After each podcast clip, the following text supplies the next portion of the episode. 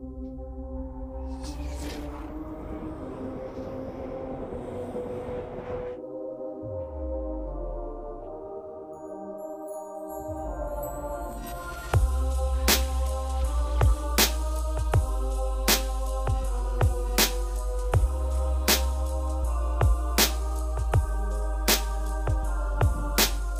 Welkom beste kijker, Dutch Matrix, de illusie van onze realiteit. Samen met Simon gaan we vandaag weer een eh, nieuwe aflevering voor jullie droppen met eh, verschillende onderwerpen. Eh, aan het eind zullen we nog ook de nieuwe Matrix film, de trailer daarvan even laten zien. in kerst komt die als het goed is uit. Dus het wordt weer een ja, mix blender aflevering.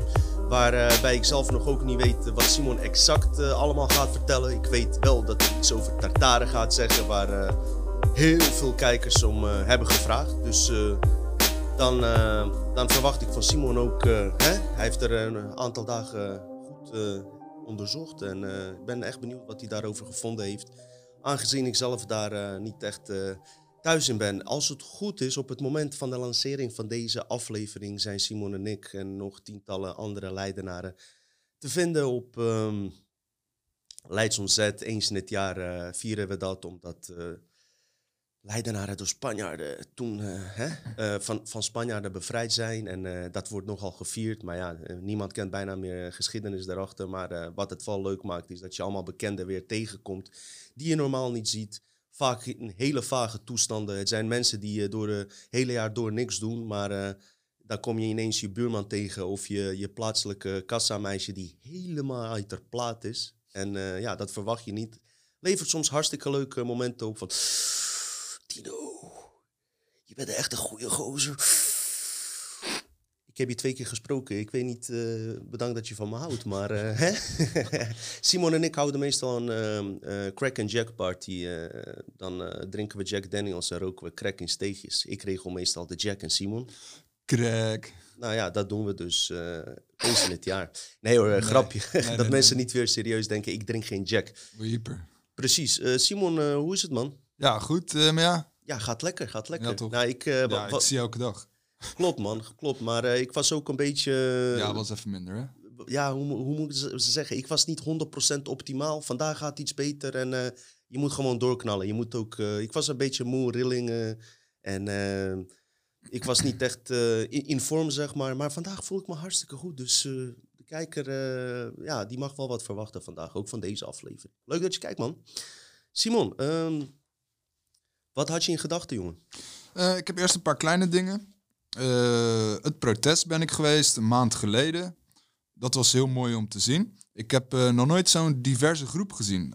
diverse groep mensen. We hebben het over diversiteit altijd. Maar dat was pas divers. Maakt niet uit links, rechts, groot, klein, dik, dun, welke kleur je ook bent. Iedereen was er wel iemand daar, weet je wel. Het, het gaat niet om. het zijn gewoon mensen die vrij willen zijn. En dat wil eigenlijk iedereen toch? Is dat geen dikke middelvinger naar die uh, coalitiepartijen hier in, uh, in de regering? Die, uh, die, die, die diversiteit zodanig Ja, met die quota's. Ja. Met al, het wordt echt gepusht en wij dragen het al in ons. Bij ons gebeurt het spontaan. Dus het is heel goed dat er ook veel allochtonen altijd aanwezig zijn van mij mogen het nog veel meer worden, zodat ze niet dit soort uh, demonstraties kunnen afschuiven op uh, extreem rechtse taferelen of homo-haters. Of, dus, dus, dus complete bullshit. En als je zelf een uh, allochtoon bent en daar bent, weet je, dan, dan, dan verdedig je dat punt ook. En daarom denk ik dat het goed is dat allochtonen ook komen. Er was een bericht van de VARA, die noemde het een ultra-rechts pro protest. Ik denk, nou, die zijn knettergek die daar werken ja, ze moeten toch iets verzinnen. En het is wel grappig altijd dat, uh, dat ze nooit exact ook uitleggen waar, die ultra rechts. waar die demonstratie over gaat. Ja, ja je had het wel ja. naar je zin daar, zei Ik had zeker naar mijn zin. Ik was met Jasper van Common Sense. Die heeft ook uh, beelden gepost. Ik heb zelf geen beelden, want het is al een maand geleden. Weet je wel, laat maar. Er is al genoeg op internet. En uh, ik heb mensen ontmoet die naar de show kijken.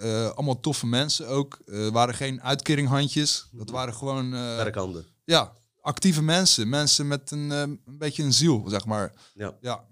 Niet dat er wat mis is als je zelf op uh, uitkering... Geen, als je geen ziel hebt. Nee, of uitkering uh, zit. hey, sommige mensen kunnen er niks aan doen. Simon wil alleen zeggen dat het gewoon mensen zijn die, eh, wa- waar, waar er heel veel van zijn in Nederland. Nou, het is je? ook een soort vooroordeel van eh, eh, wappies, uitkering, bla bla bla, weet je. Ja, maar nou, dat is het helemaal niet. nee. Het is gewoon eh, van iedereen loopt er. Nee, precies. Mooi man. Ja, Je, eh, hebt me inderdaad verteld te dat je wel mooie ervaring had. eh. Ja. Was gezellig ook. Ja, hele goede sfeer. Mensen hadden zelf muziek bij zich. Allemaal van die, eh, ja, een beetje complotliedjes. eh grapper house party, Ja, ja, eh, ja. vaccinatie. Weet je, dat soort Cool. nummers allemaal. Ja, was echt leuk. Goede sfeer. Allemaal mensen met dezelfde energie. En mensen die elkaar niet eens kennen, die beginnen gewoon spontaan gesprekken. En zo eigenlijk hoe de mensheid vroeger was. Ja. Dat werd nu even aangewakkerd. Ja, Mhm. echt mooi. Mooi om te horen, man. Mooi om zeker. te horen. Wat heb je voor in petto, jongen? Mm, verder wilde ik nog melden. Mijn broer is in Apel geweest. En daar moesten de mensen anderhalf meter afstand houden van de apen. Wat ik op zich eh, hilarisch vind. Want ik weet niet of, of, of dieren besmet raken door, eh, door COVID. Ja, lijkt me eigenlijk niet. Je hoort ook wel eens verhalen dat mensen een kat een mondkap opdoen. Die- Dat is gewoon serieus gebeurd, hè, dat mensen dat doen. Mondkap op een kat en zo. Maar in ieder geval, die verzorgers lopen ook nog met, eh, steeds met mondmaskers. Je hebt een QR-code nodig voor de souvenirshop. Ja, het is een beetje belachelijk allemaal. Dus ik denk, ik wou dat even melden. Mhm. En in Utrecht was er een eh Waku Waku, een vegan restaurant. Die hebben gewoon die QR-code niet gecontroleerd. Hadden ze gewoon geen zin in. En toen heeft de burgemeester gezegd, ja, jullie gaan sluiten. Heeft hij de sloten vervangen. Dus nu heeft de burgemeester de sleutels van het restaurant. Wat een triest figuur ben je dan. Zeker. Dus ze hebben al die mensen op het terras daar gewoon eh, eh, uit protest... zijn ze gewoon drankjes gaan verkopen. Want die hadden ze dan blijkbaar, daar konden ze nog bij misschien. Mhm. Dus die hebben de hele avond daar gechilled op dat terras. Dus ik hoop dat het leuk was voor die mensen. Maar wat een kinderachtige burgemeester. hey, maar daar hebben ze wel ballen, hè? eh, Als enige vegan restaurant. Ja, maar geen gehaktballen. nee. Ik zag ze volgens mij bij café. Ik weet niet of zij dat waren Ja, bij ja, ja, Café. Klopt. Alleen ik heb niet aangeklikt. Dus, eh, Ik had nog geen tijd. Ik, ik wil hem Ja. nog wel een keer kijken, inderdaad. dus ze hebben gewoon geopend en, eh, en, en nu zijn ze niet meer open. Is dat het gevolg? Omdat de burgemeester heeft de sleutel. Ja, dus eigenlijk ja, wel een eh, goede, ja, hoe moet ik dat zeggen? Goede actie wat ze hebben gedaan. Ja. Ondanks dat ze zichzelf Want dan, ze zijn eh, wel heel Nederland op het journaal geweest. Precies, Dus dan precies. weet wel iedereen van... God, er zijn wel restaurants die er scheid aan hebben. nou ja, bl- blijkbaar In eentje. En Amsterdam dan vegan wordt nog wel. Vegan, Vegan, verwacht je ja, niet. ja. hè? Nee. En in Amsterdam wordt niet gecontroleerd. Dus hoe die mensen gaan reageren daar, dat, dat weet je nog niet. Omdat ze nog niet gecontroleerd worden. Oh? Ja. Wanneer gaan ze wel controleren dan? Dat is onduidelijk. Oké, dus nu ik ben geen Amsterdam- fan van Femke Halsema. Maar- Maar eh, ja, misschien zit er iets achter. Maar zij, eh, zij zal niet de enige zijn die dat beslist natuurlijk. Nee. Maar ze bouwen het hebben in op. Amsterdam gezegd, we gaan niet controleren in eh, horeca. Nou kijk, eh, toen, eh, toen die avondklok kwam, zeiden ze ook van... we gaan alleen waarschuwingen geven. We gaan geen mensen boetes geven als ze zich er niet aan houden. Zijn ze op teruggekomen. En, nou, en daar bouwen ze het rustig op. Hè? Ja. Als het nu ineens te hard doen, is de shock weer te, te groot. Ja. Dus dat zou er misschien ook achter kunnen zitten. Nou ja, goed, hopen, hopen en dat dit gewoon, eh, dat het weer normaal wordt, wou ik bijna zeggen. Maar ja, wanneer was het normaal? Eerlijk. Vond je de wereld al normaal hiervoor? Ik vond, ik vond de Nee. zo en zo al niet... Nee. eh, Het was wel beter te doen. ja, maar het voordeel is wel dat we nu echt met eh, zeker anderhalf, twee miljoen mensen zitten die, die er echt klaar mee zijn. Mensen En, zijn meer gedwongen om wakker te worden ook. Ja. Dat, dat, daar ben ik wel blij om. En omdat mensen een jaar thuis hebben gezeten, hebben wij denk ik ook het geluk gehad dat daardoor meer mensen hier naar zijn gaan kijken. Ook, ook zeker. wel Als die eh, COVID niet was, had je ook minder kijkers gehad. Eh, geldt voor alle podcasten. Maar eh, Ja, ook het feit dat er verschillende type mensen nu ook hiermee bezig zijn. Van artsen, psychologen, bouwvakkers, glazenwassers, schoonmakers, bankiers. Iedereen is er nu mee Mhm. bezig die, die ruikt dat er, ja, dat er toch een vreemd geurtje hier aan vastzit. Maar goed, we, zullen we zullen zien hoe... Eigenlijk gaat het heel spannend voor de komende twee, drie maanden. Want de grote vraag is, gaat er een nieuwe golf komen? Of zijn ze tevreden met het percentage eh, gevaccineerden... waardoor ze dat spel eh, niet meer verder zullen Ja. spelen? Ja, ik denk dat ze nooit het. tevreden zijn over de vaccinatie. nee, ze willen, ze, willen, ze willen het zo hoog mogelijk houden. Dus Ja. eh, ik, ik ben benieuwd. Kijk, waar ik wel aan heb gedacht is van... ehm, eh, op het moment dat 80, 90 procent mensen gevaccineerd zijn... en alsnog een nieuwe golf komt... laat het ook meteen zien dat vaccinaties niet werken. Snap je? Ja, maar Dus- straks krijgen we ook in de winter weer de griepgolf. Precies. En, En, dat en, wordt dan corona genoemd. En als je niet gevaccineerd bent, krijg je de schuld van de mutaties. Hè? Mhm. Dus eh, eh, ik, ik acht het ook mogelijk. Ik zeg niet dat het zo is. Dat, eh, dat er misschien geen nieuwe golf komt. Maar dat ze zeggen, zie je wel, door de vaccinaties hebben we het kunnen, kunnen in bedwang kunnen houden. Eén mogelijkheid. Maar waarschijnlijk, wat iedereen verwacht, is dat er toch een nieuwe golf komt met nieuwe maatregelen. We zullen het zien, maar net wat ik zei, ga niet te veel in hun film mee. produceer je eigen levensfilm en eh, we moeten met elkaar een collectieve nieuwe mooie film, eh, film maken. Een positieve, goede film waar eh, gewoon iedereen een eigen inbreng heeft. En eh, ja, weet je hoe het nu gaat, eh, hebben we toch wel ook door dat het eh, niet voor iedereen eh, even eerlijk is, zeg maar. En onlogisch uiteraard. Zullen we naar onderwerpen gaan, Simon? Ik, eh, ik had nog twee dingen. Eh, Tuurlijk. Japan zijn, eh, Jap- eh, hoe, noem je dat? Mensen, wetenschappers, die zijn bezig geweest met de artificiële eh, intelligentierobot. Waarschijnlijk voor bewaking of iets dergelijks. En die waren aan het werk.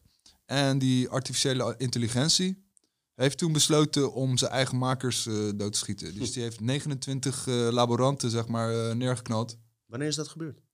Een tijdje, ik heb niet de exacte datum, want Mhm. ik zag het voorbij komen. En ja, ik denk een maand of twee max. Oh, jong. ja, het, volgens mij was het wel recent. Maar dan ben je dus ergens aan het werk om een robot te bouwen. En op een gegeven moment word je door je eigen robot eh, neergeschoten. Hey, en ehm, we hadden het een paar maanden geleden, of een paar we- weken geleden, over dat eh, computers een eigen taal hadden ontworpen die de mens niet konden eh, begrijpen. Dus ze begonnen onderling te communiceren. En nou horen we dit. Er zijn mensen die zeggen dat eh, artificiële intelligentie eigenlijk gewoon een manier is om een eh, kwade entiteit op te roepen. Ja.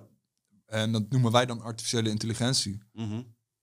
Maar dat is gewoon een intelligentie die uit, uit een andere dimensie misschien komt of zo. ja? Nou ja, dat gaat toch Ja. wel goed gepaard. En Maar je hebt ze ook gewoon met eh, computerprogramma's, gewoon nulletjes en eentjes, die gewoon beslissingen maken van, ja, ik ga nu schieten, weet je wel, omdat er gewoon een fout in de programmering zit of zo. En eh, artificiële in- intelligentie heeft geen eh, empathie. Dus die Nee. kijkt alleen... Alleen ja of nee. Precies. En daar zit een beetje het gevaar in. Ze ja, ik denk dat dat het hem ook is, weet je. Het is alleen logisch denken, maar niet eh, voelen. Het deed me denken aan de beginscène van Robocop. Voordat Robocop gemaakt wordt, dan zie je ook een paar prototypes daarvan. Mhm. En er zitten ook een paar tussen die beginnen ineens te schieten en zo. Dat gaat helemaal fout. Ja. Dus eh, ja, ook Hey, een beetje predictive programming. Wat we ook een keer in de podcast kunnen bespreken. Ik heb een eh, nieuwe video gezien van echte wetenschappers die voor DARPA hebben gewerkt. Echt van die nerds, weet je wel. Geen complotonderzoekers zoals jij en ik, maar gewoon nerds die eh, gewoon voor eh, eh, ja, van die holografische programma's hebben gewerkt. En dan zag ik een presentatie net voor, voordat jij kwam. Ik kan Ja. dat misschien in een aflevering ook erover hebben. Is dat met RNA-techniek, en dit is een presentatie van zes jaar geleden uit 2016. Wat ze gedaan hebben dus, ze hebben de hele aarde hebben ze in een, ehm, in een simulatie eh, gezet. Maar ook alle mensen op aarde hebben ze een eh, aparte holografische eh, gegevens daarover. Over jou, mij, iedereen. Om, om een profiel te schetsen. Van de een hebben ze me- meer informatie dan bij de ander. Kijk, jij hebt een Nokia bijvoorbeeld. En omdat je geen smartphone hebt, eh, weten ze van jou waarschijnlijk iets minder dan van iemand die constant alles deelt Eh, op toch, Instagram. Ik En- speel computerspellen waarbij je ook morele Tuurlijk. keuzes maakt. Ja, Weet je wel? Dus iedereen- ze kunnen overal dingen uithalen. En wat ze eigenlijk daarmee willen doen, vertelde die man, is eh, ehm, van iedereen een aparte holografische schets maken. Dus van Simon heb je een holografische vorm. Ze weten meer over jou dan, waarschijnlijk jij zelf, door al je dingen die je online deed, zeg maar. Ehm, en als ze dat in kaart hebben, eh, op het moment dat dat aan RNA-techniek verbonden wordt, hadden ze het al zes jaar eh, geleden over. eh, dan hoef je volgens mij niet eens in te loggen met een virtual reality bril. Maar je hebt, je hebt die virtual reality bril misschien via de vaccins, ik zeg het niet, ga- dat het erin gaat. Waardoor zij eh, jou kunnen manipuleren via die holografische simulatie die ze zelf gemaakt hebben. Dus als ze, als ze programma's in die pop stoppen, zoals ik het begrepen heb, ik moet even goed uitzoeken. Dus als ze bijvoorbeeld een programma in die holografische karakters stoppen, eh, dan eh, kan dat doorgepast worden naar de echte jij, zeg maar. Dus al- als ze, als ze jouw gedrag willen veranderen, hoeven ze alleen maar in te loggen in die holografische versie van jou. En eh, dat staat geconnecteerd dan aan de eh, biologische versie, echte versie. Waardoor eh, jouw gedrag kan veranderen en nog veel en veel meer. Ik ga het in ieder geval beter onderzoeken. Maar wel een leuk onderwerp om een keer te bespreken, man. Ja. Nou, ja, bizar hè, die techniek. eh, wat ik ook gezien heb, was een babytje waarvan de moeder gevaccineerd was tijdens de zwangerschap. Dat vond ik wel heel zielig. Dat, was, dat babytje, die, had, die ogen waren helemaal zwart. Een beetje zo grey alien-achtige ogen. En het babytje bewoog heel erg zo... eh, ja, nou, Ja. er zat nauwelijks eh, Leven behoefte in om iets te pakken. Of, eh, ik heb twee keer meegemaakt dat, dat je een baby hebt, weet je wel. Die, Ja. die gaat meteen je straalt leven uit. Deze niet. Dus- maar waar, waar ook mensen die denken, ja, dat babytje beweegt zo vreemd. Het kan ook een, ja, een soort eh, robotbabytje die ze gewoon voor een filmpje van een minuut gemaakt hebben om complotmensen gek te maken. Maar dat, Mhm. dat is misschien heel ver gezocht. Ik denk wel dat dat echt was. Dat het gewoon een, een, eh, ja, er is ook een patent op hybride mensen, soort van. Oh ja? Ja, dat ga, ehm, ik weet niet meer precies hoe dat zat. Maar ehm, door de vaccin eh, is er dus een patent op. ehm, wat het resultaat daarvan is als mens. Waardoor je eigenlijk een soort patent hebt op, op dat mens. Oké. Ja. Omdat- Daar moet, ik- daar moet ik nog een keer op terugkomen. Maar ik vond voor nu dat babytje om te vermelden, eh, wilde Ja. ik het even over hebben. Maar, Misschien bedoelen ze meer van als jij een hybride kloon maakt, moet die ook een eigenaar hebben. maar als jij gevaccineerd bent en je wordt daardoor eh, veranderd in iets waar Mhm. patent op is, Ja. dan is er dus patent op jou. Zo en zo zit er Ja. een patent op ons. En het kan ook zijn ja. dat ik het fout heb hoor, maar dat was even gedachte die ik kreeg bij, Misschien de- bij het het, zien van eh, dat babytje. een meer uitgebreidere versie van je burger service nummer, weet je wel? Dat is ook een soort van eigenlijk een uh, patentencijfer van je bent een nummer van ons en Je eh, een gaat, je gaat geld in het laadje brengen. Ja. En misschien wordt dat wat meer digitaal uitgebreid. Het is ook een soort van patent, zou, zou je kunnen zeggen. Ja, ja. Ja. bizar. Ja, dat, Dat, soort waren mijn eh, korte dingetjes. Nou, dat was het mensen. Bedankt voor het kijken. Dit was een korte versie. Ehm, jij had iets over tartaren. Zal ik anders... eh, ik heb iets over structuren op Mars. Eh, Ja, is goed. Zal, zal ik met die eh, beginnen? even en dan doe jij die tartaren daarna. En dan maken we een mooie uh, eind, eh, slot, eh, conclusie hieruit. Structuren op Mars. Ik zal jullie vertellen. dat is gezichten op Mars, piramides op Mars. Vreemde structuren die met, met wiskundige... ja, mathematiek, zoals ze zeggen, eh, zijn ze schijnbaar gemaakt. Ga ik straks over vertellen. Nooit echt de tijd gehad om daarover te hebben. Ik dacht, dit is wel een mooi moment. Ik wist, ik wist niet dat, eh, wat ik in deze aflevering moest doen. Ik dacht, daar kan ik dan eventueel aandacht aan schenken. We hebben het al eerder over eh, structuren op Mars gehad in die aflevering Mars 3D Matrix. Waar ook Ri- Richard Hoagland een hele uitgebreide onderzoek op heeft gedaan. We hebben gezien dat eh, in Antarctica eh, piramidevormige structuren gevonden zijn. Maar ook eentje met wat lijkt op een gezicht van een buitenaards wezen. eh, heb ik ook eerder laten zien. Ik hoorde zelfs Semir Osmanagic, en dat is de ontdekker van de Bosnische piramides, toch wel dat, hij ook interesse heeft gewekt in die piramides op Antarctica die gevonden zijn. En eh, ja, weet je, het is, het is heel- lastig om daar te komen. En eh hebben we het al eerder over gehad. Maar die Antarctica eh, biedt sowieso meer mogelijkheden om als onderwerp in de toekomst te bespreken, uiteraard. En zo zijn er dus op Mars ook structuren gevonden die ook op eh, aardse structuren lijken, zoals de Sphinx in, eh, in Egypte, maar ook de, de, de grote piramides en de drie piramides in Egypte. Dus daar wou, wou ik jullie iets over vertellen. Ook wederom hier, eh, op het moment dat ik dit ging uitzoeken, kreeg je alleen maar debunk-versies op eh, Google. Vroeger was dat niet zo. Ja, dus je, je ja. kreeg 10, 20 resultaten, waar die Richard Ho- Hoagland, eh, die ik nu als echt ga behandelen eh naar aanleiding van zijn onderzoeken, hij wordt alleen maar met de grond gelijk gemaakt. Maar er wordt niet verteld wat zijn theorie dan precies was. Weet je wel? Ja. Dus als ik eh, met iemand niet mee eens ben, ehm, vertel ik ook graag van... hey, dit is zijn versie en ik ben het niet mee eens daarom en daarom. Wat zij doen, ze pakken altijd twee dingen uit... eh, die misschien niet heel duidelijk zijn, focussen zich daarop. Dus uiteindelijk was ik bij... eh, na vrij lang zoeken eindelijk beland bij wat informatie waar die Richard Hoagland mee bezig was. En eh, dat, komt, dat kwam op volgende neer. In 1976 hebben dus de orbiters eh 1 en 2, nee, Viking eh 1 en 2 eh, telescopen hebben dus foto's gemaakt van Mars. Wacht even, orbiters, dat zijn, eh, zijn Viking, dat- zijn dat de telescopen, weet je dat? Of zijn dat die... eh, Orbit betekent eh, eh, baan om de aarde. Ja, de, precies. De orbit om... Ja, dit is een Google-vertaling. Dit zijn eh, dus die telescopen geweest, die hebben dus foto's gemaakt van Mars. Duizenden foto's hebben ze gemaakt.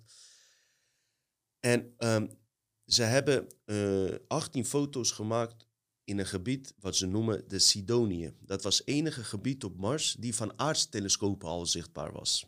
Ja? En Oké. 18 foto's waren er. En op een gegeven moment hield, uh, voordat de NASA presentatie hield van die foto, zei die man nog heel lachend: We hebben gezicht op Mars gevonden. Zei die lachend expres. Mhm. Waardoor hij het later debunkte. Hij zei: Een uur later hebben we dezelfde foto gemaakt. En toen was die gezicht ineens verdwenen. Waardoor hun conclusie was: Het is een optische illusie. Kan, kan hè. Dat je, je hebt zoveel rotsen, je hebt zoveel formaties. Je zit ook wel eens in de wolken, zie je ook vormen dat je denkt van het lijkt. Dus tot, tot hierver uh, kan ik in mee dat het zou kunnen kloppen. Menselijk brein die zoekt patronen. daar zijn we mee bekend. Nou, uh, waar we het over gaan hebben, uh, dat gebied Sidonië, daar bevindt zich dus die, dat gezicht. En dat, is, dat bevindt zich tussen de Arandas-krater en Bamberg-krater. Aram, Arambas? Arandas, Arandas, ja. ja. van de 18 foto's, hier begint het al, waren er volgens mij zes of zeven. Van, vonden hun van slechte kwaliteit, waardoor ze die niet wilden tonen aan, aan het publiek. Nou, dat is al vreemd, maar goed. Um, maar die Richard Hoagland, uh, die, uh, die al eerder onderzoek op maan en dat soort dingen deed, um, die raakte geïnteresseerd op het moment dat Vince Di Pietro en Greg Molenaar, waarschijnlijk een Hollandse man, of, hij, of zijn ouders of opa en oma staan daarvan af, die hebben die foto van, die, van dat gezicht, zeg maar, uh, met speciale techniek. Uh, dat is een computerbeeldvormingstechniek. Starburst Pixel Interleaving Techniek, SPIT afgekort. Hebben ze speciaal ontwikkeld voor die foto. Dat waren echt ingenieurs die daar onwijs verstand, of tenminste computerfreaks die daar onwijs verstand van hadden. Ook hoog in aanzien waren en verslagen over hebben gemaakt waardoor ze dingen ontdekten. Was dat een onafhankelijke groep mensen? Ja, ja, ja. Deze, De, de, deze waren volgens mij, uh, die, die hadden verder niks met NASA te maken. Zoals ik het zie, hè. misschien heb ik iets over het hoofd gezien. Maar die hebben vervolgens, met die technieken konden ze dus onder het zand soort van kijken blijkbaar. En die ontdekten toch vreemde dingen. Dat er zelfs ook uh, tanden in die mond zaten. Maar ze ontdekten ook een piramide in de buurt daarvan. En dat was heel fascinerend. Dat noemden ze de DNM-piramide. Zo heette de piramide. Ik zal straks de foto laten zien. Die ook in de buurt van dat gezicht was. Dus hier begint het interessant te worden. Je hebt een gezicht, kan optische illusie zijn. Maar hoe kan het dan dat een paar kilometer verderop ook een piramide te vinden is? Ja. En er worden heel veel uh, gelijkenissen getrokken met het gezicht van Sphinx, waar ook een piramide in de buurt is. En we komen daar straks op terug. Dus die Richard, Richard um, die, die, uh, die ging dat onderzoeken, uh, hun uh, resultaten. En hij was zeer gefascineerd. En wie is Richard Hoagland? Ook niet de minste. Hij is sowieso een auteur. En een, um, um, hij was ook nog eens tijdens Apollo-programma tussen 1968 en 1971 CBS Nieuws adviseur. Weet je wel? Hij hield ze op de hoogte wat er allemaal met Apollo-programma's gebeurde en noem maar op. Dus hij was eigenlijk ook een soort van betrokken ook bij de mainstream en alles. Maar op het moment dat hij uh, NASA uh, in een complot zei, dat, dat hij vertelde dat NASA met heel veel dingen niet laat zien aan de mensen en dat ze gerelateerd zijn aan heel veel complotten, um, is, heeft hij minder kredietwaarde gekregen. Dus al die dingen die hij heeft gedaan, worden nooit in zijn Wikipedia gezet. Maar hij wordt altijd Wikipedia als een... heb je sowieso niet zoveel. Nee, maar ook, ook andere, ook andere uh, sites, als iets over hem wordt verteld, wordt dit nooit, uh, weet je, hiernaar verwezen. Zeggen ze altijd, oh, het is een uh, complotdenker die, die allerlei dingen ziet die er niet zijn. Dus dat is wel vreemd. Terwijl die ook voor de overheid, soort van, of voor de tv zelfs advies gaf. Dus het is niet eerste de beste. Hij was daar dus door heel erg ehm, ja, geïnspireerd door die gasten. Waarom? Omdat die gasten erachter kwamen uh, dat er bepaalde hoeken in die piramide zitten die, die, gelijk, die gelijk zijn. Dus ze konden de hoeken meten van die piramide op Mars. Kijk, als de natuur het zelf zou doen, dan zou je niet gelijke hoeken hebben. Nee, Snap je? De natuur maakt alles rond. Klopt. En uh, toen hadden ze meer geologen uh, ingeschakeld. Ehm, die, die vertelden dat, dat, dat de kans veel groter is dat dit ehm, artificieel is, dus door iemand gemaakt, dan dat, dat, uh, dat het door, op een natuurlijke manier is gevormd. Um, waar, wat, wat hun uh, conclusie ook was, je hebt in de buurt van die, eh zullen we straks laten zien, van dat gezicht, heb je dus één grote piramide. Maar je hebt ook drie piramides die zelf in de buurt ook eh, daarvan. Ja, dat is hier op aarde ook. Ja, diezelfde Een staan ook formatie. eh. formatie als in Egypte, weet je wel. Ja. Dat is dan wel heel toevallig. En wat ze toen deden, ze gingen eh, nog meer eh, berekeningen maken, wiskundige berekeningen, kwamen ze ook op het getal pi uit, hoe die Mhm. piramides eh, op Mars zijn ontstaan. Dat getal pi, pi 3, 3.14 wordt vaker natuurlijk gebruikt. Ehm, zoals ook de eh 19,5 graad eh, constructie, bouwwerkconstructie, wat ook vaker wordt toegepast, blijkbaar ook op aarde zelf. Dat, die, dus, dus ze konden wiskundige, eh, door wiskundige berekeningen, konden ze uit opmaken van, hey, dit heeft niet de natuur gemaakt, dit is door de mens zelf gevormd. En toen vergeleken ze, toen dachten ze, zou het kunnen zijn dat het ook gemaakt is om een boodschap aan eh, mensen die Mars van buitenaf zien, of wezens die Mars van buitenaf zien, dat, eh, dat ze zien dat, er, eh, dat daar leven is. Ze vergeleken het met die SETI, weet je nog, die ze naar de, eh, naar, naar de ruimte hebben gestuurd. Met, met zeg maar, mochten de buitenaardse ez- wezens dat vinden, Ja. hebben, ze, hebben ze natuurkundige berekeningen gemaakt. Want dat verstaat iedereen. zijn soort van universele wetten. Omdat buitenaardse wezens andere taal zouden spreken. Volgens mij zat er ook een plaat van Beatles erin. En dat soort dingen. Die- dat ding is nog steeds in de ruimte. Dus ze gingen daarmee vergelijken van... Hey, het zou goed kunnen dat eh, die... Als het al door, door eh, wezens op Mars of wat dan ook is gemaakt... Dat, dat de andere functie daarvan is dat ze, dat ze wilden uitstralen van... eh, als iemand ons zit, eh, dat hier een eh, levende beschaving ooit is geweest. Een soort van boodschap. Die Sidonië ehm, heeft verder. Kijk, eh, hier heb je dat, dat gezicht, zeg maar. Ik weet niet, als jij het zo ziet, eh, wat, wat denk jij zelf? ja, daar zie je wel meteen een eh, gezicht in. Ja, hè? Ja, het is, het is niet een per se menselijk gezicht. Het doet me een beetje Nee. aan een aap denken. Ja. Ik zal, ik zal verder kijken hier. eh, ehm, NASA die, eh, die beweert dat het een optische illusie dus is. En eh, ze zeggen ook dat NASA bewust dat stuk, als je nu de coördinaties opzoekt, dat dat geen weersomstandigheden zijn, maar dat zij het gebrushed hebben, dat je het niet meer kan zien. Daar zijn ook eh, dingen over. Gezicht is dus 2,5 kilometer lang, 2 kilometer breed en 400 meter groot. En wat het bizarre maakt, Simon, dus is, is dat er in de buurt daar ook nog piramides te vinden zijn. En die zal ik jou straks ook uiteraard laten zien. En de uitleidingen en leylines eh, die bij, in Egypte en andere piramides ge- eh, eh, gebruikt zijn, schijnen hier ook gebruikt te zijn. Want ze zeggen ook, ze hielden ook eh, altijd rekening, ook hier, die oude beschavingen, met opkomen van de zon. En die kwam altijd bijvoorbeeld boven een bepaalde piramide of sphinx uit, weet ik even niet. En ook hier was het Ja, daar zijn ze op gemaakt, op Ja. de zon. ja, en hier was het ook zo als je in het oosten zat en de zon kwam op een bepaalde man- eh, De manier op, sterrenstand. kwam die precies boven die gezicht ook, die zon op. Ja. Waardoor ze denken van, hé, hey, het, het heeft... En op aarde is het zo dat eh, de zon op een bepaalde hoek op zo'n piramide schijnt, waardoor de binnenkant van die piramide eh, verlicht is en verwarmd door, door een klein gaatje ergens. Ja, ja. Dat is wel knap gedaan, ja. Waardoor zij denken van, hé, hey, dit is echt kunstmatig. Vooral ook omdat het niet alleen om het gezicht gaat. In de buurt hebben ze ook een, eh, een vaag ongewoon bouwwerk, wat ze dan noemen. Ja, ik kan dat lastiger uitlezen. Voor mij zijn het onduidelijke foto's, maar een, een, een complex wat ook in de buurt weer is van, die, eh, van dat gezicht, wat heet het fort.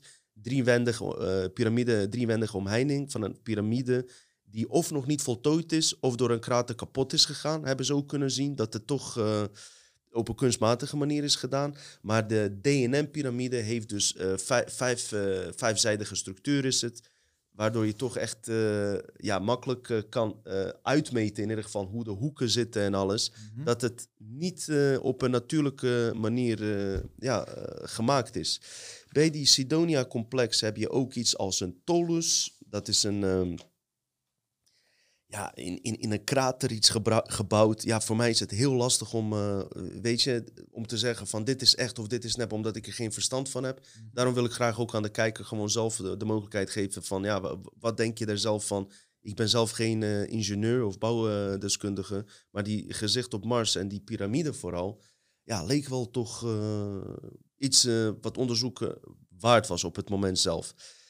Ehm, je, we praten dus over een uh, ja, soort klein stadje waar allemaal uh, constructies uh, te vinden zijn. Nou, weet je, en nu kan je nog steeds denken van, ma, weet je, wat, wat moeten we ermee? Nogmaals, als het, alleen om, als het alleen die gezicht zelf was, zou je kunnen zeggen, ja, het zou kunnen, weet je, toeval. Hè? Je hebt miljoenen verschillende rotsen en uh, gebouwen. Uh, en toevallig, net als bij de wolken, zie je hier een gezicht erin. Maar niet als er nog vier, vijf gebouwen eromheen zitten, weet je. Op een, Ja. hè, met, met die... Te toevallig. Het is gewoon te toevallig. Maar een grote doorbraak kwam toen Errol Torun in 1988, dat is een cartograaf en systeemanalist bij DMA, Defense Mapping Agency. Daar werkte hij. En uh, hij mengde zich op een gegeven moment in uh, bij het Mars Mission Team van NASA dan blijkbaar. En verrassend genoeg had hij uh, het werk over die gezicht van piramides op Mars van Richard Hoagland, die ik net had opgenoemd, had hij gelezen en hij was daar zeer onder gefascineerd. Dus iemand die aan die missie werkte, begon ook te twijfelen van, hé, hey, uh, dit zou wel eens waar kunnen zijn. Dus hij, hij had het werk van die Richard uh, Hoagland bestudeerd en hij stuurde hem het volgende bericht. Als geograaf vond ik uw boek een fascinerende beschrijving van een fascinerend onderwerp. Hoewel ik onder de indruk was van de meeste van gepresenteerde afbeeldingen, afbeeldingen in uw beschrijvingen ervan en uw beschrijvingen ervan, was het object dat mij vooral de aandacht trok de DNM-pyramide.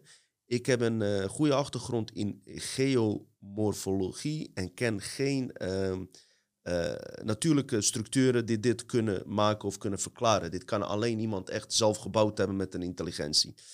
Dus zij heeft uh, toen besloten om de geometrie van DNM-pyramiden nader te bestuderen vanwege zijn indrukwekkende symmetrie en zijn uitleidingen met het gezicht. Dus hij, dat gezicht en die piramiden staan ook nog eens in een bepaalde uitleiding wat, uh, ja, wat wiskundig is. Dit klinkt allemaal een beetje saai, maar ik moet het zo alleen eventjes toelichten, weet je. Want het is, uh, het is verder al, allemaal veel wiskunde en zo. Dus dat zal ik jullie uh, zeker besparen. Uh, maar die man dus, die, uh, die werkte zelf voor NASA, zat aan die Mars Project en heeft allerlei berekeningen gemaakt. zoals je hier ziet, waaruit, waaruit blijkt dat er gewoon constante hoeken zijn en wiskundige berekeningen. Nou, ik moet ineens aan iets denken. Ik heb een keer aan iemand beloofd dat ik een podcast zou doen over de YouTube-kanaal Hidden in Plain Sight. Mm -hmm. En dat, dat, dat gaat bijna alleen maar over dat soort berekeningen en wiskundige dingen. Ik ben er nog niet aan toegekomen. Ja, sorry. ja, weet je, soms beloof ik van, oh ja, daar ga ik het over hebben. Maar nu, nu heb ik een soort van... Uh, nou, weet je, voor de volgende keer Ik heb voorlopig nog wel wat... Uh, Zij hebben gewoon... Uh, Hidden in Plain ja. Sight heet die... Daar heb ik wel eens van gehoord. Kanaal. Daar heb ik wel eens van gehoord. Ze, ze hebben technieken gebruikt... Uh, vooral wiskundige technieken, weet je wel. Zodat uh, ja. ze kunnen aantonen, weet je wel. Net als een huis. Die kan niet worden gebouwd uh, uh, door de natuur, bewijzen van. Er zitten bepaalde hoeken in en alles. En ook deze man zegt... Um, dat is de taal. Dat is een universele taal, weet je. De, de manier van bouwen en noem maar op. Over het hele universum wordt dat begrepen. Niet dat iedereen op dezelfde manier bouwt, maar die die regels, die wetten zijn gewoon universele wetten, die ja. dus ook op Mars uh, zijn gegaan, uh, gaande geweest. En bovendien, weet je, uh, we hebben bij Secret Space Program natuurlijk ook verhalen over Mars, ondergrondse faciliteiten en alles, weet je. Dat, dat is allemaal hier buiten over. We proberen nu wat meer tastbaar bewijs te bespreken, want dat andere is meer van ervaringen van mensen. We hebben geen beelden daarvan, van ondergrondse faciliteiten of wat dan ook. Maar uh, ja, weet je, dit, dit is meer dus over NASA's informatie, foto's die er echt zijn en die onderzoeken waard zijn. Daarom dat ik dat graag even met jullie uh, bespreek. En waar het op neerkomt is uh, in de editie van The Monuments of Mars, geschreven door Richard Hoagland. Dat is een artikel of een klein boekje die erover heeft geschreven hij, hij begreep ook waarom dat werd gedaan, zeg maar, die piramides. Hij zegt, als je, dat kan je zelf ook uh, testen. Als je een bol hebt die uh, snel draait en je zet daar een piramide uh, neer met, met hoeken van 19,5 graden, zuidbreedte met intervallen van 120 graden rond de brol en draai nu deze bol met hoge snelheid, dus de aarde zeg maar, dan gebeurt er iets vreemds. Dan, dan ontstaat er een bepaalde energie of vortex. Um, afhankelijk uh, ook wel van waaruit die bol bestaat. Uh, is het uh, gesmolten gesteente of is het, eh, eh, of is het een eh, massief eh, gesteente van eh, korst, eh, van ma- eh, massief gesteente. En daardoor ontstaat iets uit. En eh, on- ontstaat een bepaalde energie uit. En volgens hem, volgens hem eh, heeft dat te maken met universele, hyperdimensionale fysica eh, die in het hele zonnestelsel wordt toegepast. En, aan hem, eh, en wat hij denkt eh, waar de piramides vandaan komen, hij zegt dat de piramides in een andere dimensie zijn gebouwd, maar dat wij ze in deze vorm zien. En dat de informatie van aarde, eigenlijk alle, alles wat wij doen, dat in die piramide wordt opgeslagen en in een andere dimensie wordt doorgegeven, zeg maar. Zoiets. Ja, en aan wie? Ja, Ja. dat is nou weer de grote vraag. En ik heb dat vaker ge- gehoord hoor, dat eh, piramides ons eigenlijk, eh, dat ze niet echt heel positief zijn, zeg maar. Niet, heel, niet, niet zo positief als, eh, als we zouden denken. Het is een soort van opslag van informatie die anders de, rond de aarde zou gaan, waar we iets aan zouden hebben. En op deze manier wordt het opgeslagen voor iets anders. Dus ik ben er niet heel erg in thuis. En ik hoop dat ik een beetje duidelijk voor jullie ben geweest, mensen. Want dit zijn nogal hele ingewikkelde dingen waar we het over hebben. Dus ja, weet Hoe je. heette die? Ries- Sorry? Richard? Richard, Hoagland. Heet hij niet Hoogland? Gewoon een Nederlander. Eh, misschien is die oorspronkelijk wel. Ja, maar grappig dat hij het dan over Mars hebt en Hoogland heet. Ja. Weet je wel, Je zou bijna zeggen dat het. eh, ja.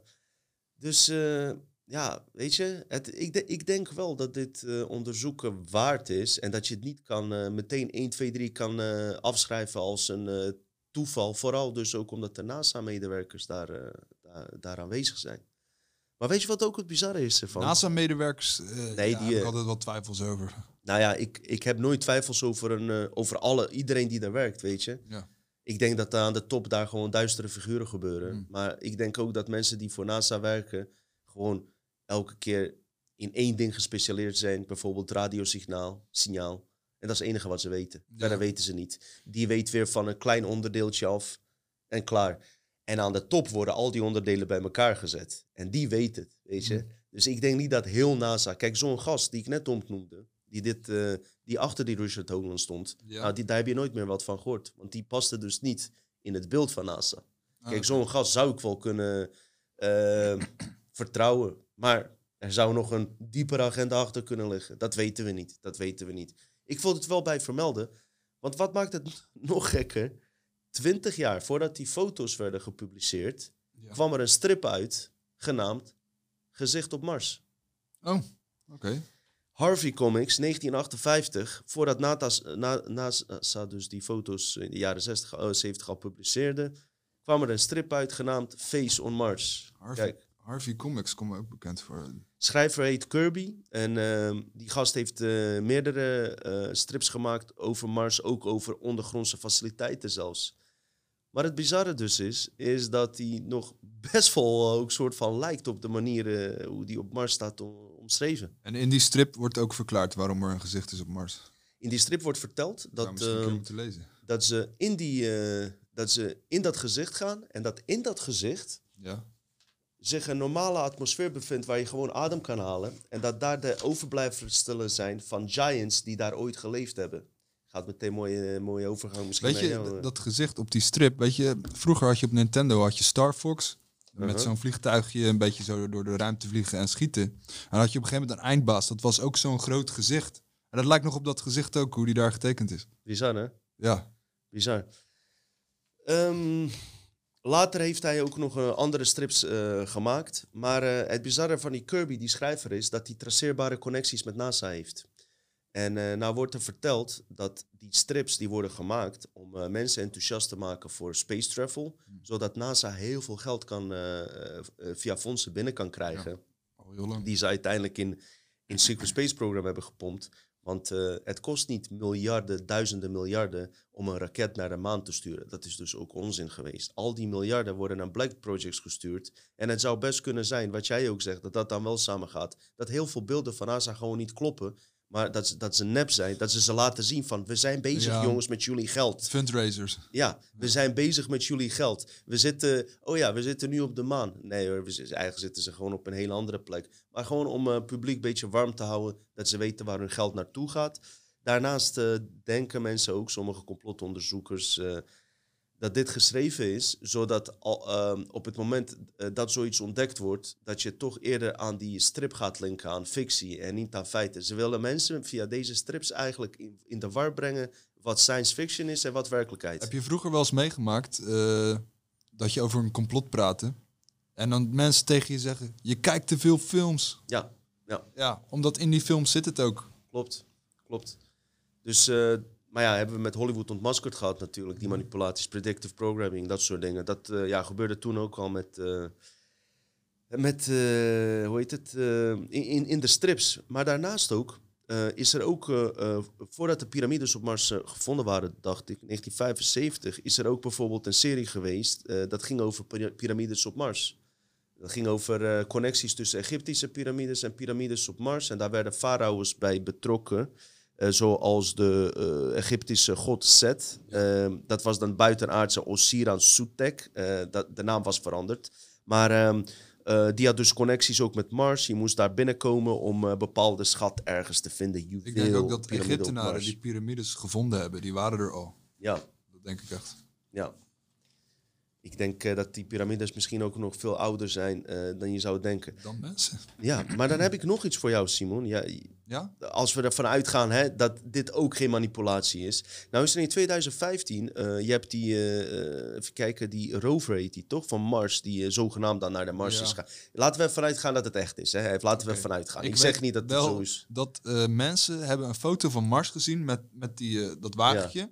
En toen hebben ze op Google Earth net zo lang gezocht tot ze een landschap vonden wat daarmee matchte. Geloof Dat ik in, zo. in IJsland met een rode filter eroverheen.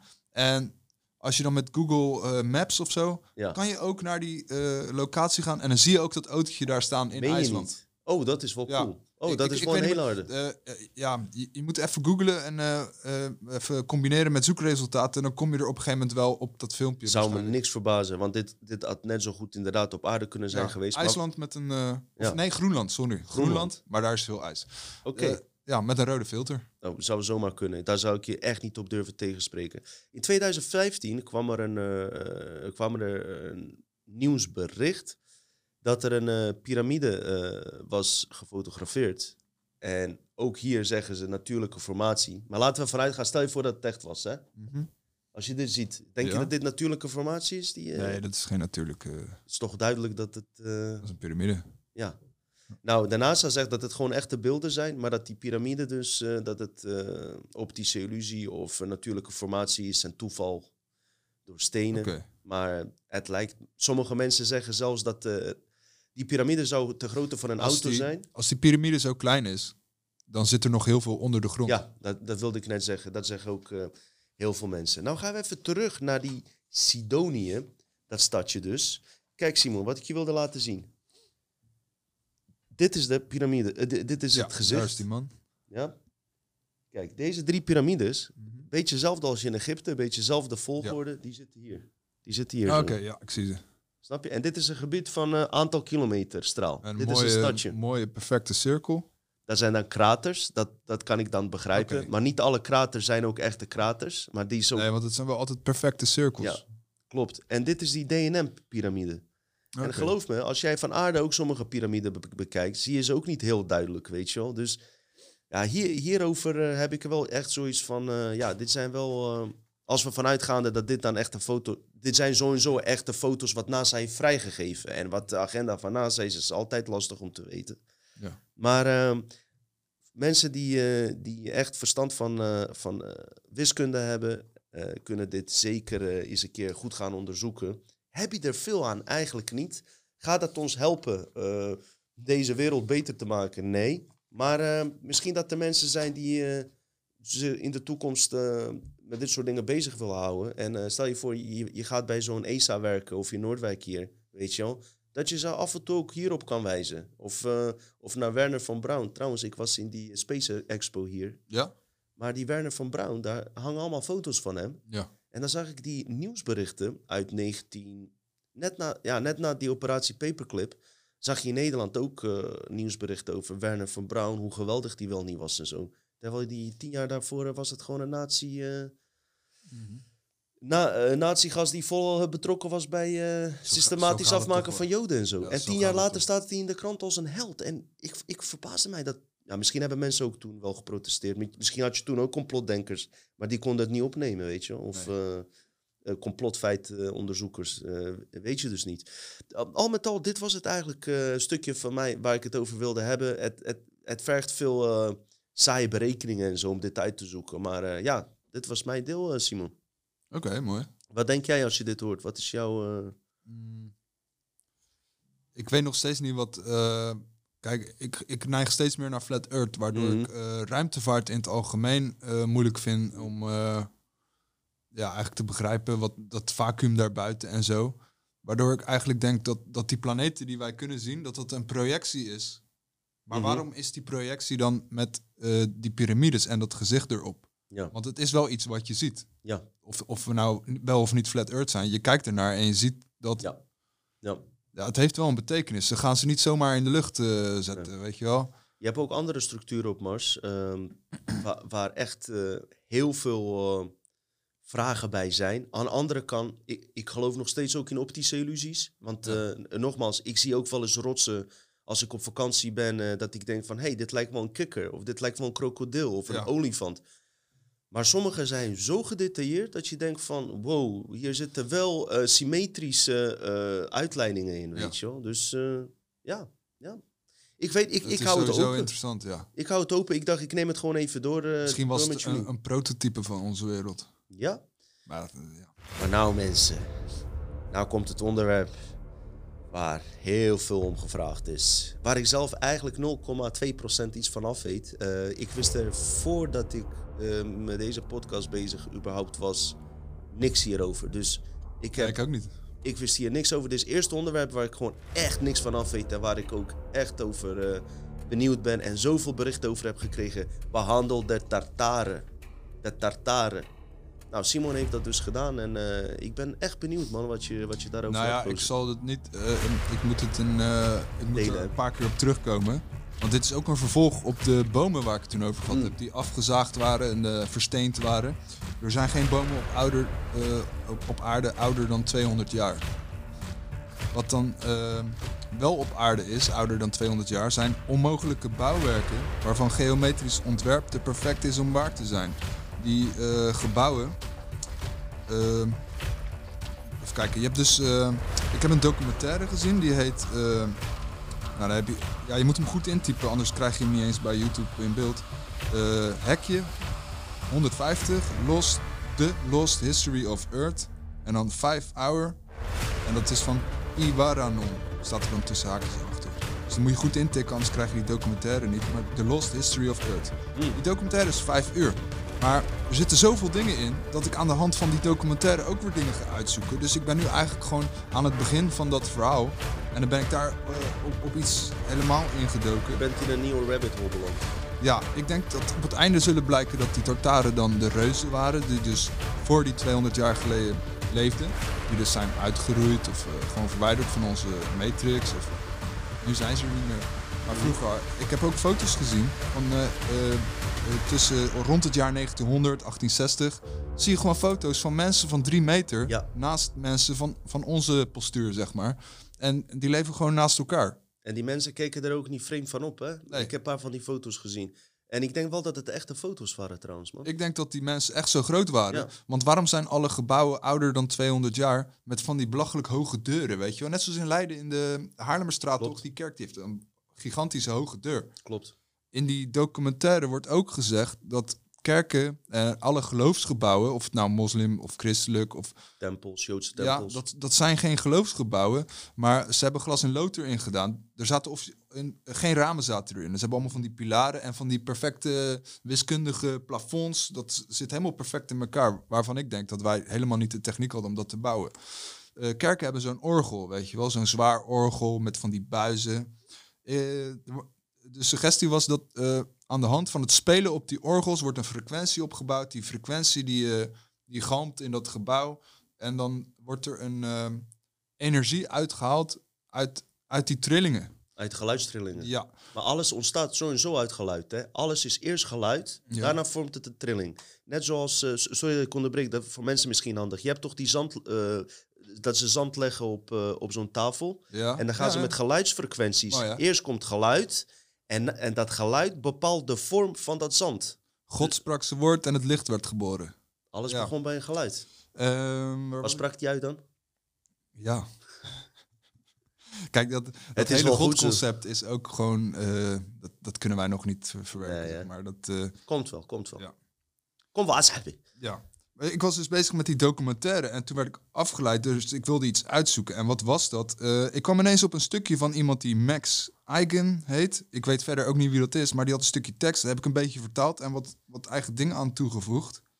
Hij zegt, 200 jaar terug was de aarde leeg en opnieuw gevuld met kinderen.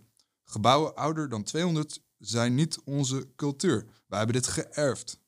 En toen begon hij over eh, San Francisco. Daar heb je dus een rioleringssysteem, ve- best wel diep onder de grond. En dat is met eh, stenen, bakstenen. De, de vrijmetselaren die hebben altijd als eh, Freemason symboliek die bakstenen.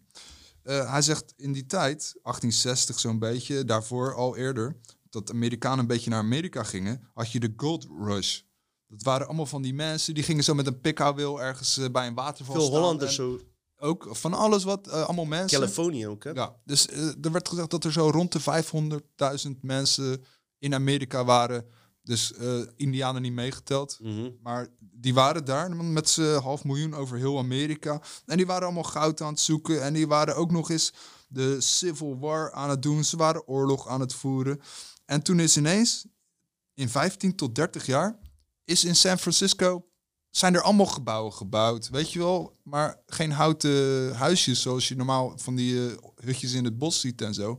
Maar echt de grote Complexe stenen gebouwen. gebouwen. Je weet toch, ze zeggen toch wel eens van, eh, ja, New York, dat lijkt net Nederland qua hoe die gebouwen Ja. zijn gebouwd. Want ja, Nederland heeft dat vroeger eh, aan Amerika verkocht. Ja, daar klopt niet zo heel veel van als je er echt op ingaat. Die gebouwen die zijn veel te groot voor die tijd. Wat ook was, dat ze hebben heel veel gebouwen wereldwijd, dus ook voor ons, hebben we in Leiden eh, gebouwen met ramen op eh, grondniveau. En waarom, waarom zou dat zo zijn? Ik denk dat ze 200 jaar geleden dus, toen ze al die reuzen hebben vermoord, dat ze en eh, alle populatie van de wereld eigenlijk vrij laag was. Ja? Want ja, het, het is zo'n groot verhaal dat ik nu een soort van... In fragmenten moet je even Ja, praten. dus dit is meer een soort inleiding voor als ik hier later op Ja. terugkom. Want je zei vermoord ook, hè? Door wie zijn ze vermoord? Wat is er, het er idee was daarachter? een, eh, een, Dat de reuzen vermoord zijn?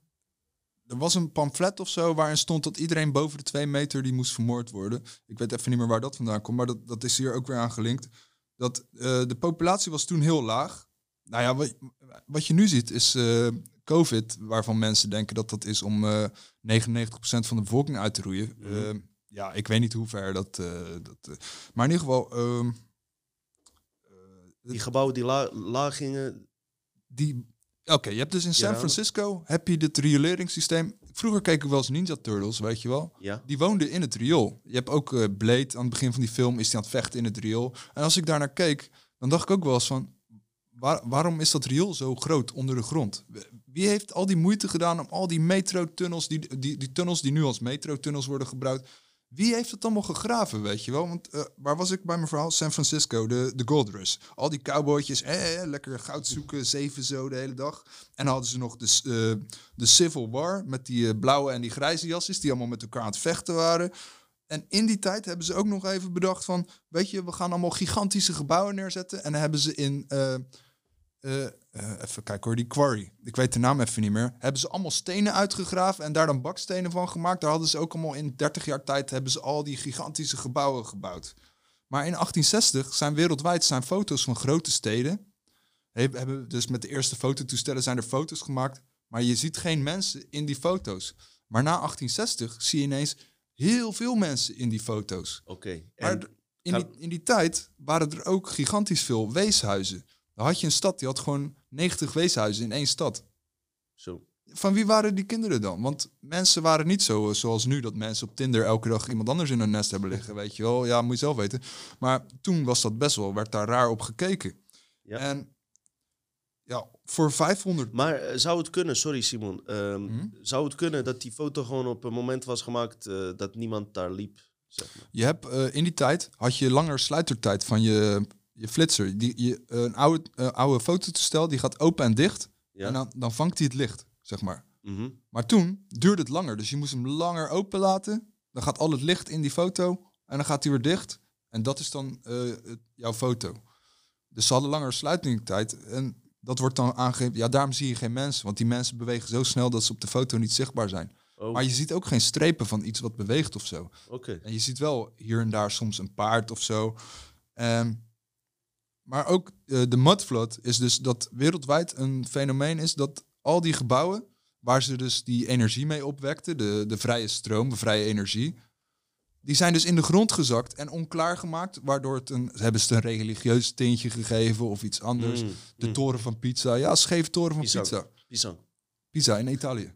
Ja, da- dat is ook dus waarschijnlijk zo'n gebouw geweest waarmee ze dus frequenties opwekken en dergelijke. Nu staat die scheef, dus dan werken die frequenties niet meer. Ehm, Ja. ja. maar ik vind het heel vreemd dat dus in 30 jaar tijd die mannetjes met die pikhouwwieltjes dus even zo'n eh Dat voor elkaar kregen. Maar ja. het is ook Europees eh, bouwwerken zijn het. Net zoals eh, ja, in New York dat je al die gebouwen hebt die lijken op Europese bouwstijl. Waardoor ik denk dat onze Europese bouwstijl, dat het ook niet onze bouwstijl is, maar dat ook voor die 200 jaar in, in Europa ook die gebouwen al waren. Die ook dus door die eh Tartaren zijn gebouwd. En wie zijn Tartaren eigenlijk? Nou, daar ben ik nog niet. Want ik heb vijf uur die documentaire gekeken. En dan weet je nog steeds niet wie die Tartaren zijn. dus ik denk dat ik op het einde van dit verhaal, als ik hier een paar keer op terug ben ja, gekomen, dat, dat we dan verlenging. wel weten. Oké. Maar je moet zoveel aan het begin eh, nog. eh, Australië. Australië werd altijd verteld dat de gevangenen van de wereld. die werden een beetje naar Australië gestuurd van ga daar Klopt. maar wonen. Weet je wel. Engelse gevangenen vooral, ja. Maar waren al die gevangenen geweldige beeldhouwers?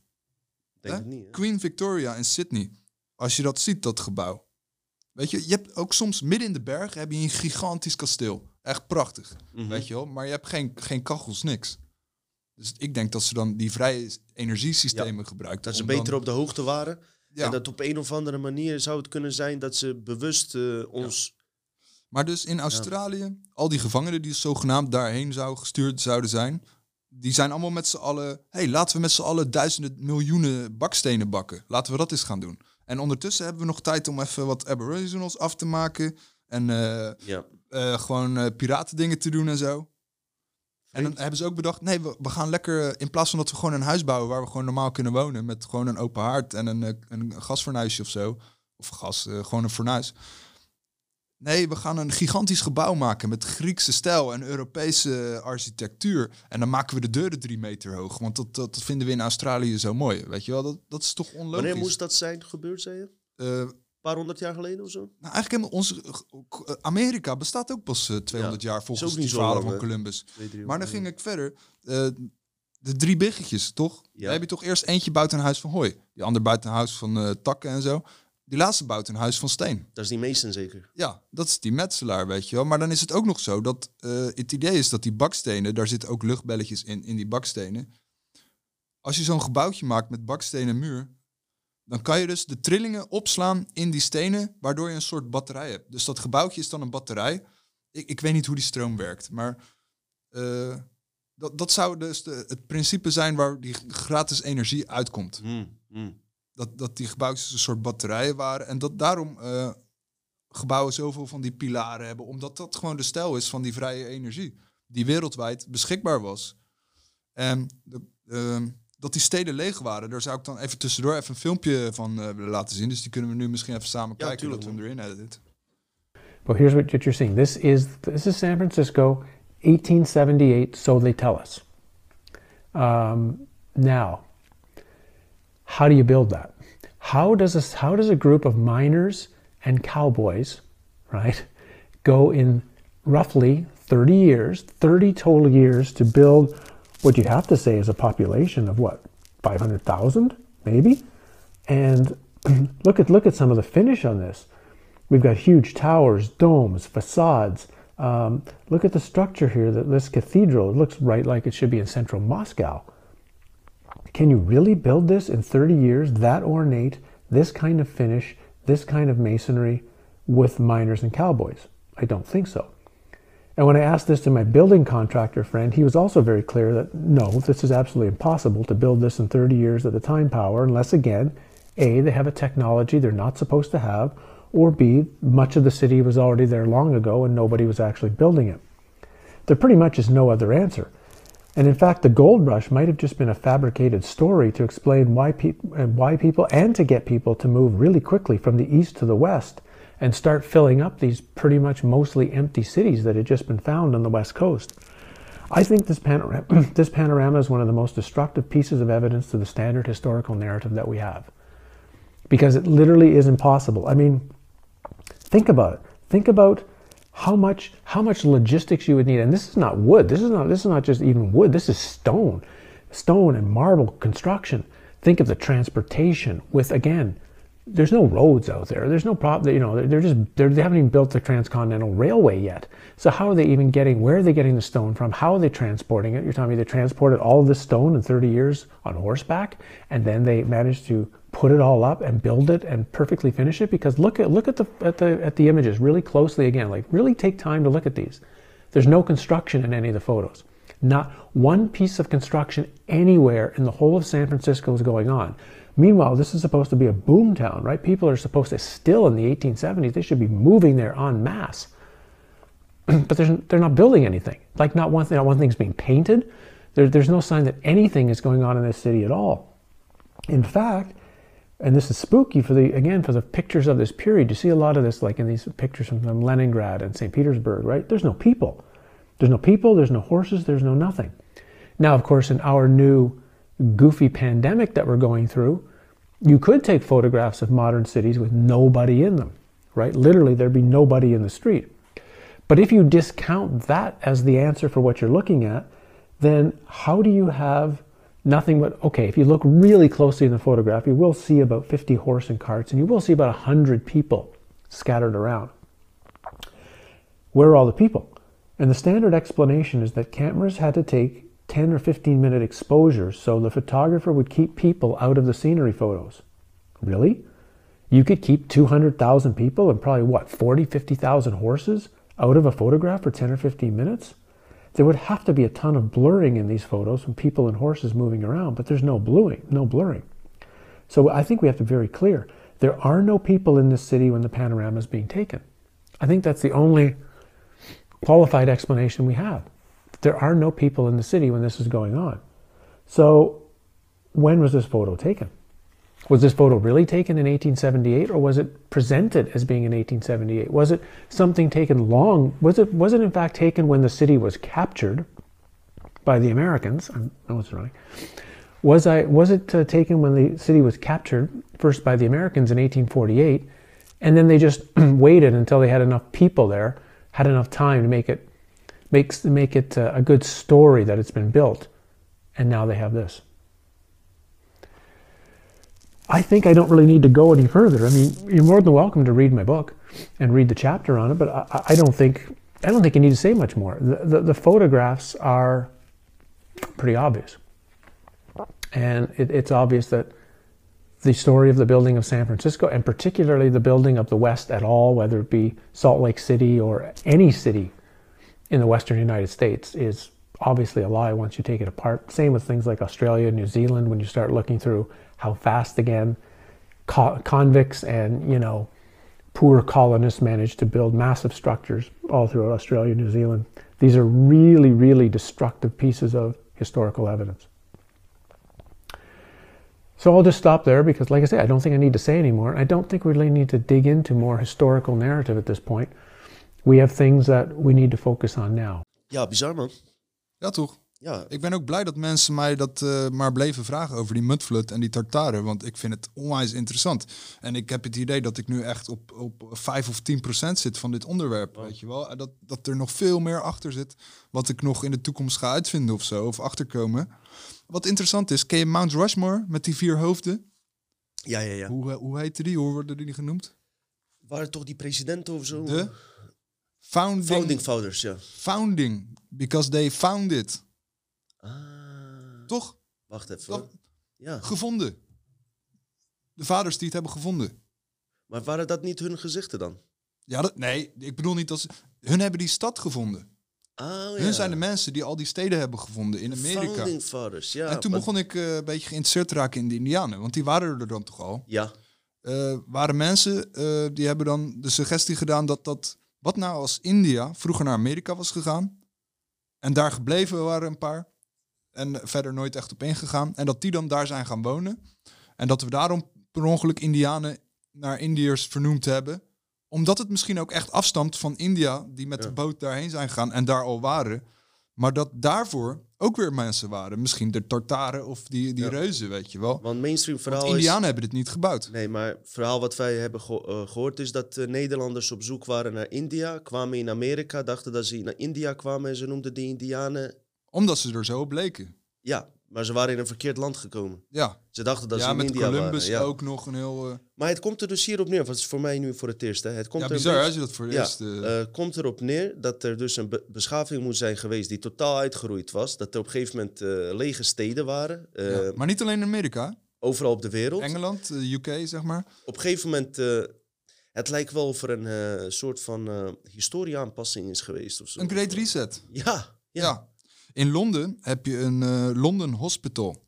Als je ziet hoe dat gebouw eruit zag 200 jaar geleden, hoe gigantisch dat is, dat gebouw. En dat werd toen als weeshuis gebruikt. Waarom wordt zo'n gigantisch weeshuis gebruikt? Allemaal kinderen. Wie zijn die kinderen dan? Daar staan maar wij vanaf. Misschien van oorlog of zo. eh, eh, ouders ver- vermoord of zo of iets. Of, ja, kan, Ja, kan, maar- kan. Ja, Maar ja, er waren steden met 90 weeshuizen, weet je wel. zo. Ja, dat is echt bizar. Maar dan heb ik nog een ander filmpje. Maar dat die vrije energie. Ja. Maar die Eh, 90 weeshuizen, hè, zou dat, eh, dat zou op kunnen duiden dat die ouders dood zijn. En die kinderen, die kan je dan vormen tot nieuwe generatie. eh, Ja, en je kan ze vertellen wat je wil. Want je ziet heel veel foto's van kinderen die kinderarbeid doen in een fabriek. Maar die fabrieken zijn allemaal voor mensen, voor volwassen mensen gemaakt. De, in heel veel oude schilderijen worden kinderen afgebeeld met een beetje een volwassen gezicht. Je ziet zelfs een eh, schilderij van een jongetje van vijf met een pijp in zijn mond, zo weet je wel. Dat was Mhm. gewoon normaal toen. Want je werd sowieso, eh, levensverwachting was volgens mij niet zo heel hoog. Dus eh, er is een korte periode geweest dat er alleen maar kinderen waren misschien, met een paar volwassenen. Het doet me ook denken aan Pinocchio, die scène dat al die kinderen mee worden genomen en dat ze in ezels worden veranderd, weet je wel. Mhm. Maar wat nou als ze niet in ezels waren veranderd, maar dat eigenlijk symbolisch is dat ze gewoon de pleuris moesten werken. Ja. Ja, dus dat is allemaal heel bizar. En eh, er waren ook gewoon, ehm, oh ja, dat echt ziek. Je had een eh, weeshuis en die hadden dan de eerste couveuses. Want dat was heel bijzonder dat je cou- couveuses had. Had je zo'n gebouw met al die couveuses met baby's erin. En er kwamen allemaal volwassen mensen die kwamen dan kijken. En dan stond er iemand voor de deur met zijn hoedje en zo. Komt dat zien mensen, komt dat zien, de mensen in couveuses. Eh, Ja. ja, En dan kon je een eh, toegang betalen en dan mocht je daar binnen naar baby's kijken. Eh, waarom wil je naar baby's kijken? Misschien omdat die kinderen die zonder eh, volwassen zijn opgegroeid, zelf ook geen kinderen echt hadden. En eigenlijk gewoon interessant waren van, oh, hoe zagen wij eruit toen we klein waren of zo. Ja, dat je ja, daar ja. naar een pretpark gaat om baby's te zien. Omdat je gewoon echt niet weet wat een baby is of zo, misschien. Oh ja. Ja. Ja, maar dat, daar, daar ga ik later ook, dat wil ik allemaal nog later uitzoeken. Weet je wel, dit, dit zijn gewoon de dingen waar het over gaat. En eh, ja, ja, Het is gewoon zoveel info dat, dat je het gewoon even rustig moet ja eh, het, zijn, opbouwen. en het zijn gewoon hoe, eh, meerdere onderwerpen. ja. En dan heb je nog een filmpje die heet Fascinating Moving Sidewalk. One of the earliest movies ever. Die, die kunnen we even kijken. Ja. Daar zie je dus een, een, een lopende band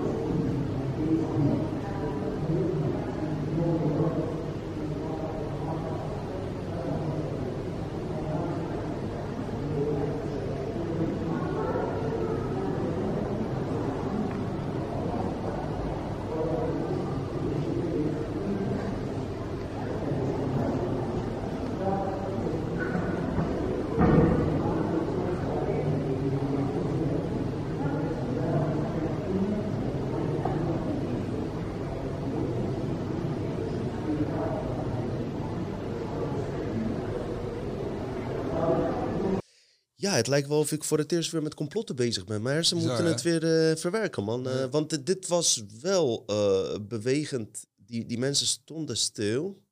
Ja. En dat beeld bewoog. Het was geen trucage volgens Maar mij. dat, dat is dan eh, 1900, dus dat is dan bijna 150 jaar ongeveer geleden. Ja, En die mensen die zien er gewoon hetzelfde uit als hoe wij nu eruit zien, weet Ja. je wel. Dat, maar die, die outfits vond ik heel mooi. En ze hebben allemaal een hoed op. En, en waarom hebben ze een hoed op? Omdat er iemand boven hun is of zo. Ja, toch? Ja, Ja. elk beroep had een petje of een hoed waarop... ja.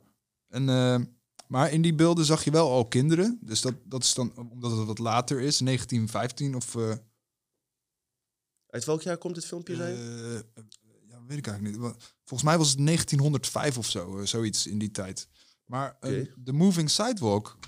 Ik heb in geschiedenisles daar nooit iets over gehoord of iets dat dergelijks. ze dat al hadden. Dat, nee. Dus da- dat was waarschijnlijk ook die vrije energie die misschien toen nog gebruikt werd. Je hebt ook foto's van steden waar onwijs veel eh, verlichting is.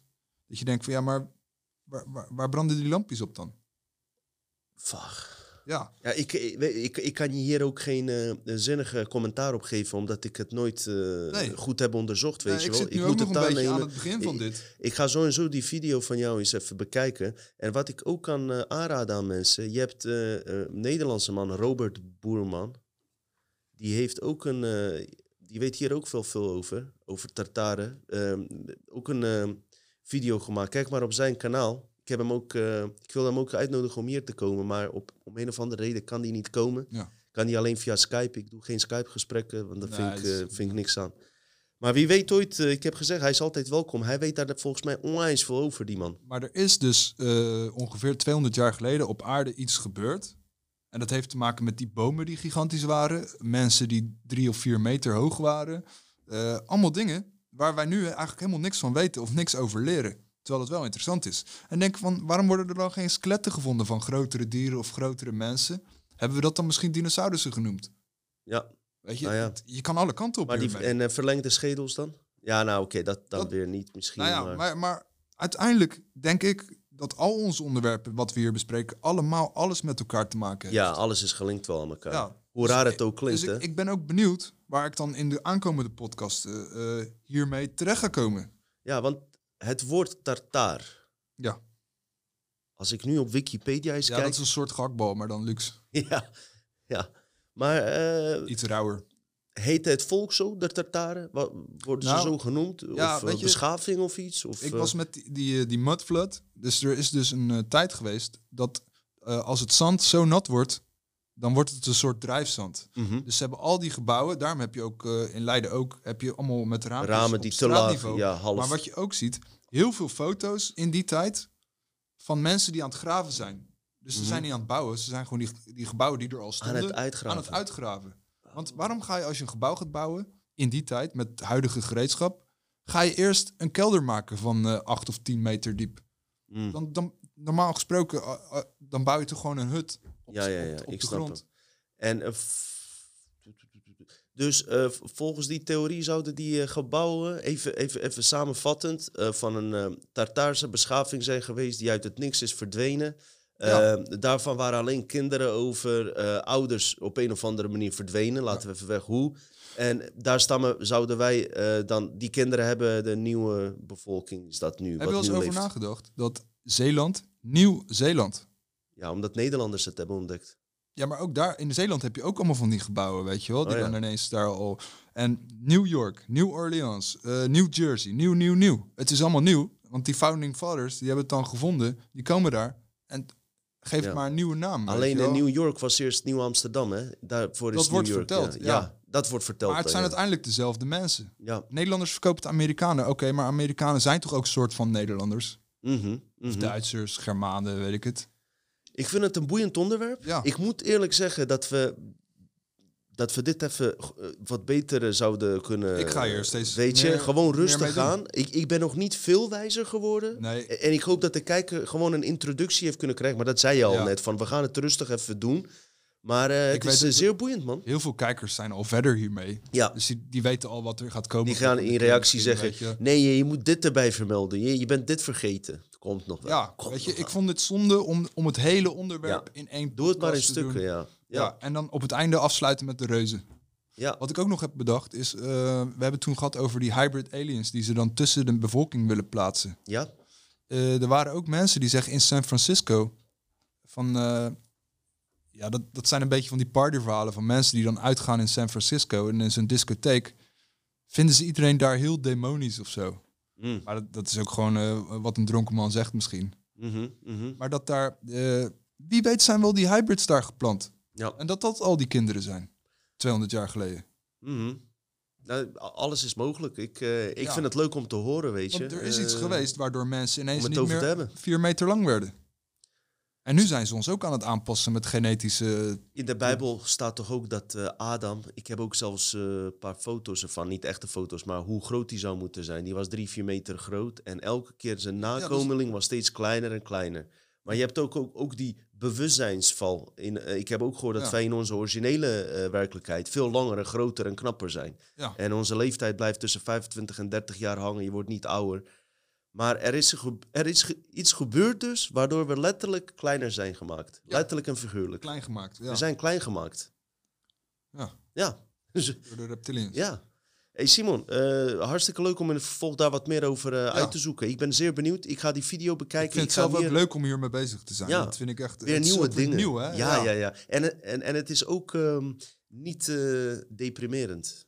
Het is Nee, het is heel, ja, je- het is neutraal. Kijk, ik vond het wel heel zielig als je bijvoorbeeld eh, leest hoe kinderen in die weeshuizen behandeld werden en zo. Als je daar te diep op ingaat, dan, Ja. dan krijg je wel echt nare verhalen hoor. Ja, hoe die tuurlijk. kinderen behandeld werden. Maar de rest eromheen, de, de, ja, de historische Verloren geschiedenis, man. Ja, Verlo- verloren ja, geschiedenis. daarom heet die documentaire. Ik zal het nog een keer zeggen. Eh, hekje 150. The Lost History of Earth. Tussen haakjes 5 hour. En eh, nou ja, die haakjes moet je gewoon niet doen. 5 hour Iwaranon. Mm. E-W-A-R-A-N-O-N. Oké, man. Ja, dan moet je er wel uitkomen. Oké. Vijf uur. Een goede documentaire hoor. Super, man. Super. Ik wilde alleen jullie nog even eh, op de hoogte stellen dat er een eh, nieuwe Matrix-film is. Voor, eh, die gaat uitkomen met kerst. Waarschijnlijk in Amerika, misschien nog niet hier.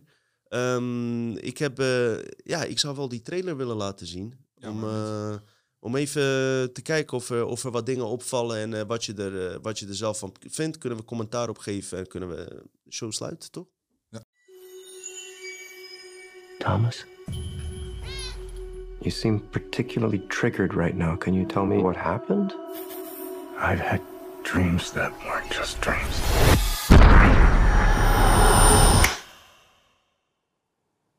Am I crazy?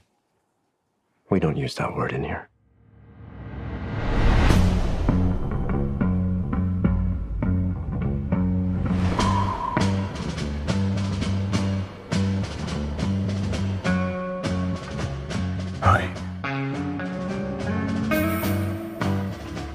We met? One pill makes you larger, and one pill makes you small. And the ones that mother gives you don't do anything at all. Go ask Alice when she's ten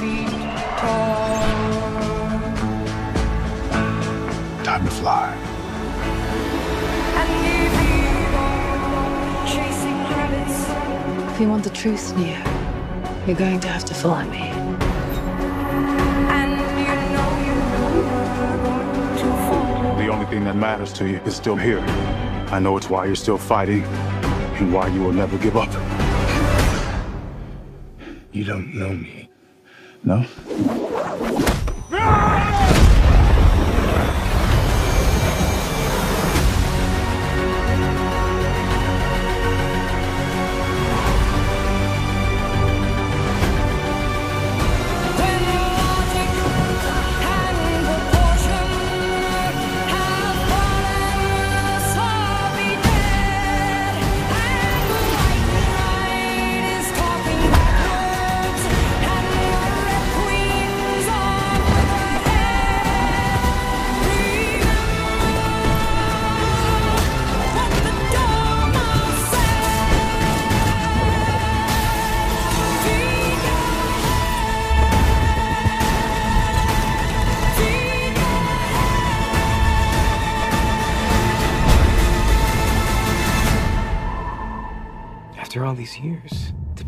Back to where it all started.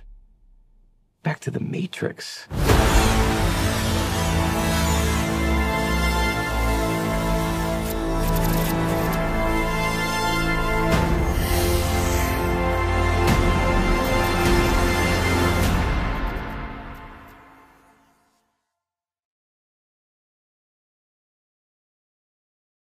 Dat was dus de nieuwe Matrix film, mensen. Eh, ik weet niet of alleen Amerika dat die uitkomt met kerst of ook in Nederland. Eh, ik weet niet hoe dat zit nu. Ik denk dat films tegenwoordig wereldwijd op dezelfde Precies, datum uitkomen. door Voor internet. piraterij en zo. Ja, inderdaad, inderdaad. Wat vond jij, wat denk jij?